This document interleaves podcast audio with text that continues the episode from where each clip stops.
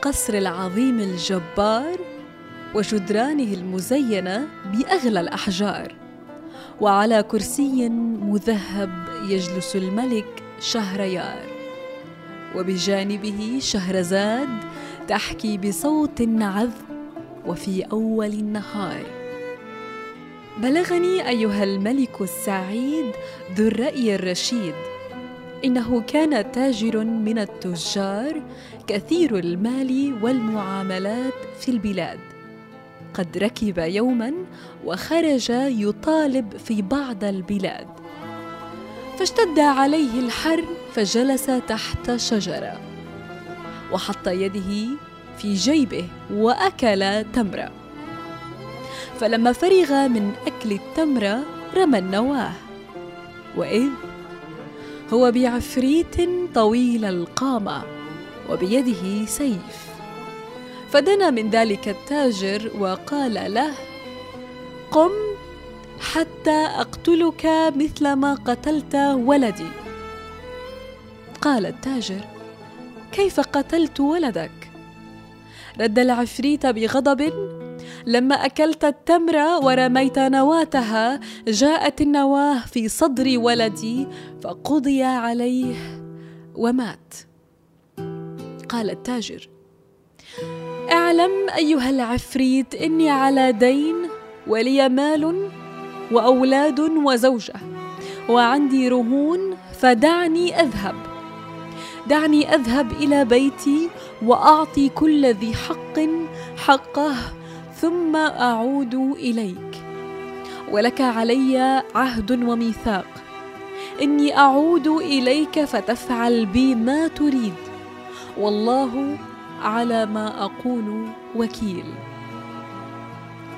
فاستوثق منه الجني واطلقه فرجع إلى بلده وقضى جميع معلقاته إلى أهلها.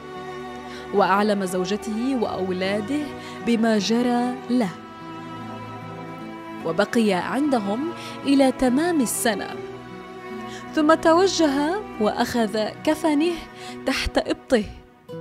وودع أهله وجيرانه وخرج رغما عن أنفه. فمشى إلى أن وصل إلى ذلك البستان. وكان ذلك اليوم أول السنة الجديدة. فبينما هو جالس يبكي على ما سيحصل له مع ملك الجان وإذ بشيخ كبير قد أقبل عليه ومعه غزالة مسلسلة.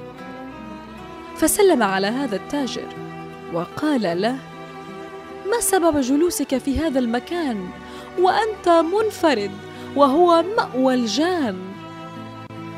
فأخبره التاجر بما جرى له مع ذلك العفريت. فتعجب الشيخ صاحب الغزالة وقال والله يا أخي ما دينك إلا دين عظيم وحكايتك حكاية عجيبة. ثم إنه جلس بجانبه وقال والله يا أخي لن أتركك حتى أنظر ما يجري لك مع ذلك العفريت.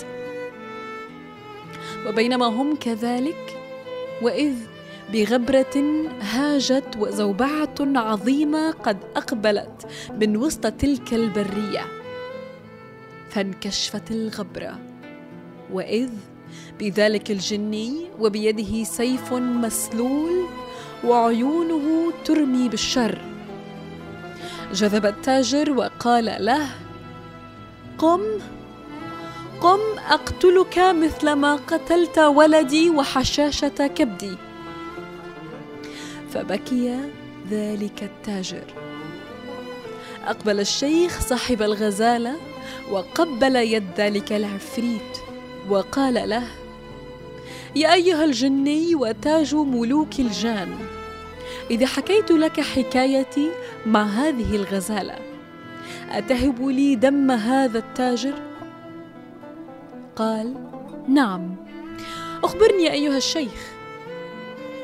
قال الشيخ اعلم أيها العفريت أن هذه الغزالة هي ابنة عمي ومن لحمي ودمي وكنت تزوجت بها صغيرة السن. وأقمت معها نحو ثلاثين عاما فلم أرزق منها بولد. فتزوجت جارية لي. رزقت منها بولد ذكر كأنه البدر. فكبر شيئا فشيئا إلى أن صار ابن الخمسة عشر عاما. فطرأت لي سفرة إلى بعض المدائن فسافرت بمتجر عظيم وكانت ابنة عمي هذه الغزالة. تعلمت السحر من صغرها فسحرت ذاك الولد بغلا وسحرت الجارية أمه بقرة وسلمتها إلى الراعي. ثم جئت أنا من بعد مدة طويلة من السفر فسألت زوجتي عن ولدي وعن أمه.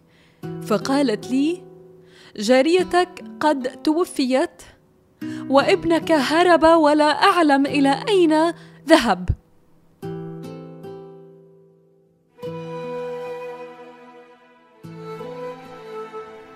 وعندما أدرك شهريار الصباح سكت عن الكلام المباح. وفي مساء الغد سنكمل ليلة زيادة من شهريار. سنكمل الحكاية وما فيها من الأسرار.